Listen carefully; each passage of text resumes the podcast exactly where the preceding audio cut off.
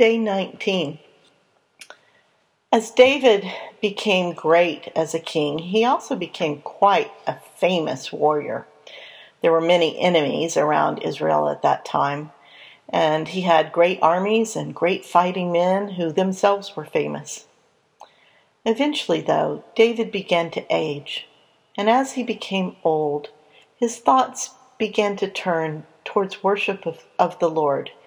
He had always been close to the Lord in song and prayer, but but now he began to remember that the Lord still just had this tent. Remember that traveling tent with the box of promises in the middle of it, the Ark of the Covenant, that had wandered around in the desert, that the Israelites had dragged around in the desert all those years ago?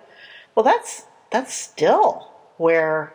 Um, the, they didn't have really a church. That's that tent, that tabernacle, is still where that those box of the box of promises was.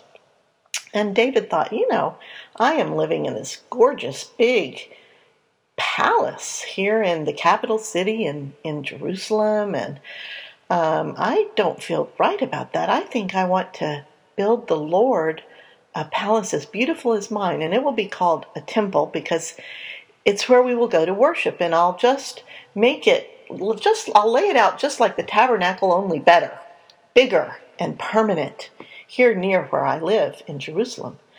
And so David began to gather all the materials together, and he gathered the finest materials from all over the land and even beyond. And the Lord said to David, you know, I promise you, that you're dis- you will have a descendant on the throne always. I-, I remember the promise I made to the clan of Judah, and and through your line, in that clan of Judah, there will always be somebody on the throne of Israel. But I don't want you to be the one to build my temple. You're a man of war, and I am a God of peace. The man who builds my temple must be a man of peace. And as it turned out, it was David's son, Solomon, who became king after David died.